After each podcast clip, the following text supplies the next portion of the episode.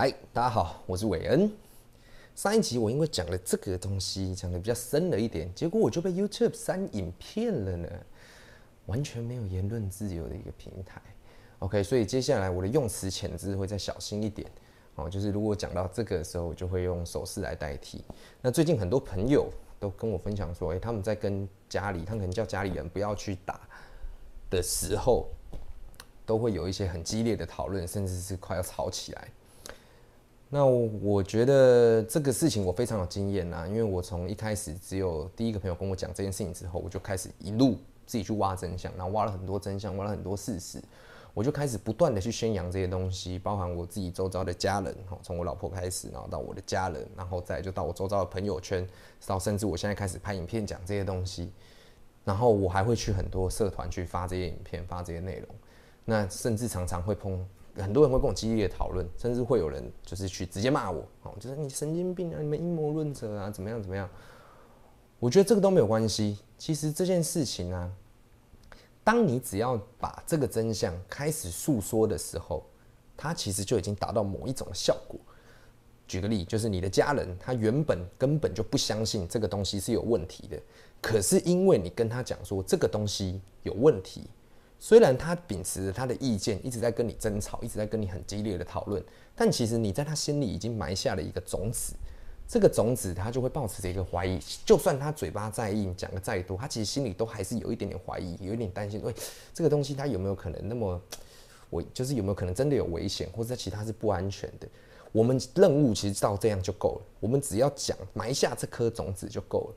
因为这颗种子，它只要在接下来的事件发生，它只要在接下来的真相被揭露，大家就会知道哦，原来这件事情是真的。所以其实我在沟通这件事情的时候，我并不是要大家都认同，我就是能讲就讲。那如果大家主动来讨找我讨论，找我分享一些资讯，我会去分享。但其实我没有要全世界人都相信我，因为真相就是真相，真相只要被揭露出来的时候，大家都会相信。所以我不并不太会去跟大家去。激烈的去讨论这件事情，我只是就是很单纯、很 peace 的去讲这些东西。我觉得这要牵扯到一个维度的概念了，因为现在的，我就之前就说了嘛，现在是地球在扬升的时代，所以人民会开始一直觉醒，地球人会开始觉醒。那开始觉醒的过程之中，大家就会去找寻真相是什么，大家就会知道这个世界存在很多不合理的事情。会知道这件事情不合理的人，其实你们某个层面都已经觉醒了，你们都是光之工作者。所以，我们光之工作者的任务其实就是要散播欢乐、散播爱嘛。对，我们只是把真相散播出去。那就算你今天不相信，无所谓，因为你不相信，你有你的选择。好，就是我不会逼你去做任何的事情，我只是讲我看到的事情跟我所知道的事情，但我没有逼任何人哦。所以，这个良好这个沟通的过程之中，它应该都是非常 peace。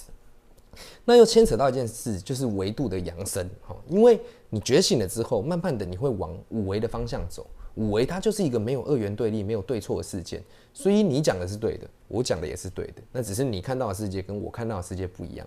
那我们在做就是把我看到的世界的事情讲出来。那我最近听到一个比喻，我觉得是非常的适当，就是在比喻维度这件事情。好，用三维、四维、五维来比喻，它就像是毛毛虫蜕变的过程。三维的毛毛虫啊。他一开始就从出生，他就只能在一个平面爬，在树上这样爬。他的世界其实就是很平啊，就是只能上下左右二 D 的这样爬。那当他开始，哎、毛毛虫觉得自己已经成熟了，他开始准备要扬升的过程之中，他就会变成变成蛹。蛹这个时候，他就静止在那边，就像我们人会开始练习冥想一样。你这时候就会打破了时间的限制，因为蛹它是没有时间，它就只能静静的待在那边，所有的时间。所有外在的世界对他来说几乎都不存在，它就是一个定点，在那边打破了时间的框架。那当这个蛹它真的打破了时间的框架之后，它破茧而出了，哦，是茧啊，不是蛹，哦，它破茧而出了，它就变成蝴蝶。蝴蝶这时候就会开始自由的飞翔。这个时候的蝴蝶，它其实就是在很像人类扬升到第五维度之后。因为你的世界就变得非常的丰富，你可以飞翔，你可以自由自在的。可是这个时候回来了，你五维的蝴蝶，你去跟三维的毛毛虫说：“哎，我跟你讲，总有一天哈，你会变成蝴蝶，哦，你可以跟我一样自由自在的飞啊，怎么样怎么样的？你跟他讲再多，说哇，那高山的风景很漂亮啊，哪里的风景很漂亮啊？哦，飞是多爽的一件事情啊！他们可能都没有办法理解，因为他们现在就是还卡在一个三维的状态，就对他们来说，很多的东西限制性的信念就是存在的。他没有相信自己会变成蝴蝶啊，他现在就是毛毛虫，你怎他怎么知道他自己什么时候会变成蝴蝶？除非等到他哪一天顿悟的时候。他就会开始扬升的这个过程，他就会开始有这个觉醒的过程。所以，我对每一个在讲疫情的，就跟我在聊疫情的人，我都是抱持着这样的态度，就是哎、我会去讲我所知道的。那我会看对方给我的反应是什么。当他的反应给我说，哦，他真的相信我，为什么？我就会知道，哦，他是想要往我为走，他是想要，他是处于已经觉醒的状态，或是快要觉醒的状态。这时候，我会再跟他讲更多更多关于疫情的真相。但有一些人。我跟他刚讲完疫情的真相之后，我就发现，哎、他就卡住了，他就开始跟我讨论，哎，没有啊，什么英国这这这很多的世界卫生组织的数据啊，怎么样，新闻都讲怎么样怎么样怎么样，我就不会再跟他讨论了，因为我觉得这个样讨论它是没有意义的。如果再这样讨论下去，只会加深我们两个的隔阂。好，所以我会说，嗯，对，你说的是对的，但是我这边就需要你另外一个观点。那如果你有时间有机会，可以参考看看。那这种争吵跟抗争呢，他们最常就是年纪上面的差异哦，就是你可能跟前辈啊，或者跟你的长辈啊，在沟通这件事情的时候，他就说：“哎，我活得比你久，哦，就是哎，我我的经验比你丰富，我吃的盐比你吃的米还要多，所以我相信，我相信的，我讲的一定是对的。”呃，对，就你你讲是对的，没错。就一般人就可能听到这时候，他就觉得啊，看那我怎么跟他讲？但在我这里啦，我我是完全不 care 这件事情的。你再怎么屌，你活了就几十年而已。我是外星人来着，哎，我跟你活了几万年，那几万年记忆我都在。你要跟我讲这些东西吗？你确定讲得赢我？所以我就觉得，嗯，我们不同维度哦。在我看来，就是他是在这个三维空间里面，他 maybe 是前辈，年纪比较大，他们是长辈。但我对于这个灵性的世界，或对整个宇宙了解的更多。所以我不会急着去跟他们讨论这件事情。就像你看到一个三岁的小孩，你不会跟他讨论说：“哎，你怎么会做这件事情啊？白痴哦，怎么样？”你不会跟小孩在那边讨论这件事情的，这个是没有意义的哦。你只会去试着引导他，告诉他说：“哎，对，你可以怎么样做？嗯，很棒，很棒，拍拍手。”所以其实我觉得就这样哦，就是对于这些在跟你抗争、在跟你讨论这件事情的人，你就把他当成小朋友。我觉得他现在还没有办法接受，没有关系，他等他长大的那一天，他就可以接受。当然，我不是说这样子是，我我不是要举起对立，说你把对方当很幼稚的人。有一个概念讲得很好，就是我在灵性觉醒的过程之前，我就先看到一个词叫做灵性优越。很多人现在就陷入这样子的状况。这个灵性的优越啊，包含在讲这件事情也是，就你已经觉醒了，你不能去笑那些，或是不能去鄙视那些，不能去。讨厌那些抗拒那些，他们还没有觉醒，不能说哎，他们是白痴或怎么样，不是这样子的。我们是出自于爱，我们是想要保护我们心爱的人，才告诉他们真相。所以，如果你今天为了要去讲述你的真相，而把对方放在一个位置比你低的状态，你去指着他怎么样？哎、欸，你唔丢安娜，这个就本末倒置，这个没有办法达成我们要的效果。所以，所有的讨论，它都是基于和平开放的状态。就因为我们基于这个和平开放的状态，所以其实我这件事情讲到这边，哦，就是我只要该讲的我都讲完了，我就不会再去执着说，哎，他到底要不要去，或是怎么样？那其实都不重要，重要的是下一步，我们要，我们应该要知道下一步我们应该要怎么做。下一步到底我们人类的社会它会演变成什么样的状态？我觉得这是大家现在可以开始想的，就是我已经想得很完整了啦。我老婆最近也开始想，我每天都在想这件事情，perfect。那下一步呢？会发生什么事情呢？当然，第一个啦，就是有三件事情：疫情的真相被揭露，金融的重置，外星人的第一类接触。接下来会发生这三件事情，非常的重要。第一个就是疫情的真相。明天呢、啊？八月今天哦，right now，八月十六号，台湾发起了第一次的游行，好，就关于这个的游行。那这件事情，它终究就像会像法国、意大利、世界各地、美国各地的国家一样，就游行会越演越烈，因为很多人就知道，哇靠，原来这个才是真的。那所以，当这件事情它越演越烈的时候，全世界的人就会知道，原来这些东西都是假的，我们被陷在一个阴谋里面。当这件事情被戳破啊，其实你就会知道，全世界的我们曾经相信的科学、医学、经济，它全部都是虚假的。好，就是你你以为是这个东西，你以为真的西医才有用吗？不是，中医才有用，哈，草药才有用。那你的经济在这一次的冲击底下，我也是严重的受灾户啊。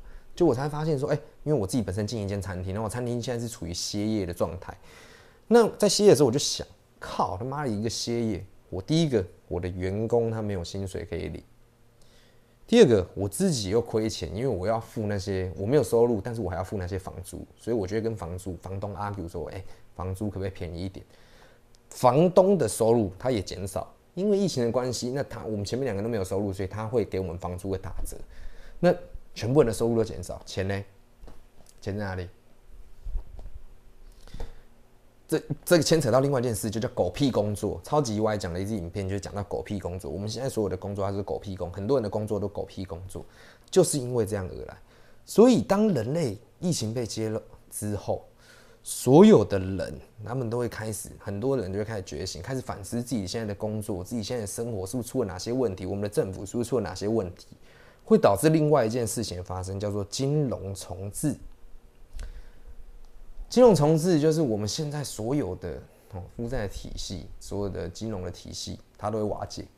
会取而代之的是另外一个叫量子金融系统，它会进入。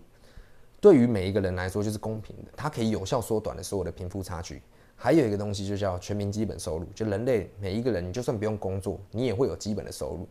而且这个东西是经济学家已经验证，它可以达成的。为什么？你说像纾困好了，纾困真正发多少钱出去？可是他在发这些钱的过程之中，他就养了一堆人，就是那边，哎，这一堆就因为你没有钱嘛。因为政府的政策导致很多人他失业，或是他经济上面的损失，他没有钱，所以他必须要去申请贷款或是纾困的贷款。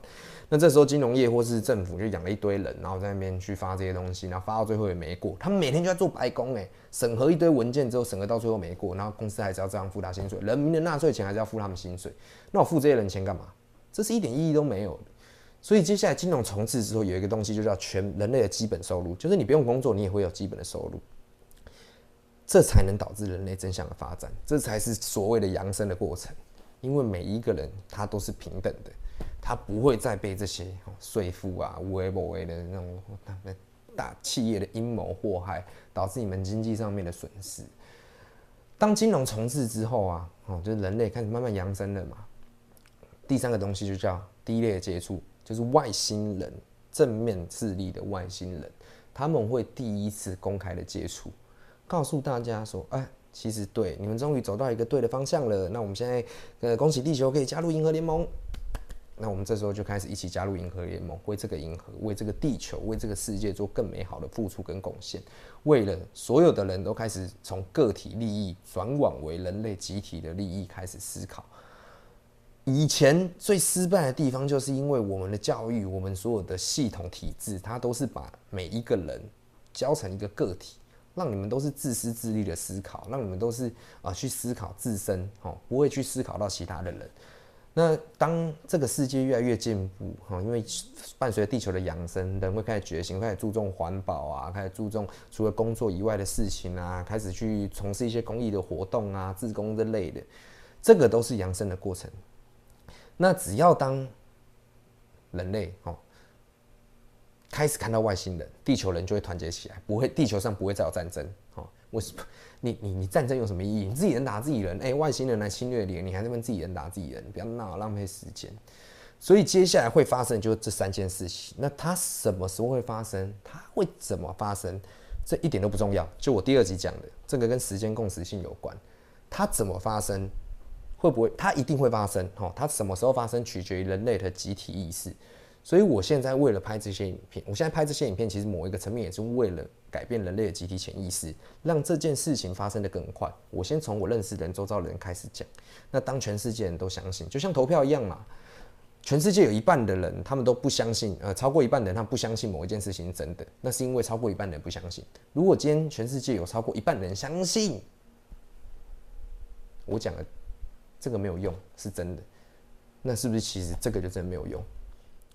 那既然这三件事情都发生了，好，金融也重置了，你就可以想一下你接下来要干什么。我先讲我啦，假设今天这个真相被揭露，然后金融重置之后，我就会邀请我的朋友们，然后就是对我来说很重要的，我们一起去到一个地方，重新开垦一个村庄、一个部落，我们就一起在里面生活。每一个人都是为了彼此而活，我们一起帮对方盖房子，我们一起种菜，跟对方以物易物，我们大家就不 care 钱，我们就一起生活在这里。这件事情是一定可以达成的，而且就在不远的将来。那每一个人的兴趣不一样，我觉得现在大家都很多人说斜杠嘛，就除了工作之外，大家开始去思考另外一件事情，这也跟养生有关，因为人类开始慢慢的觉醒。所以不管怎么样，我们只要记得一件事，就是大家都地球人，我们都是为了彼此好，我们没有要挑起任何的纷争，没有要挑起任何的分化，我们总有一天，peace and love，世界和平，拜。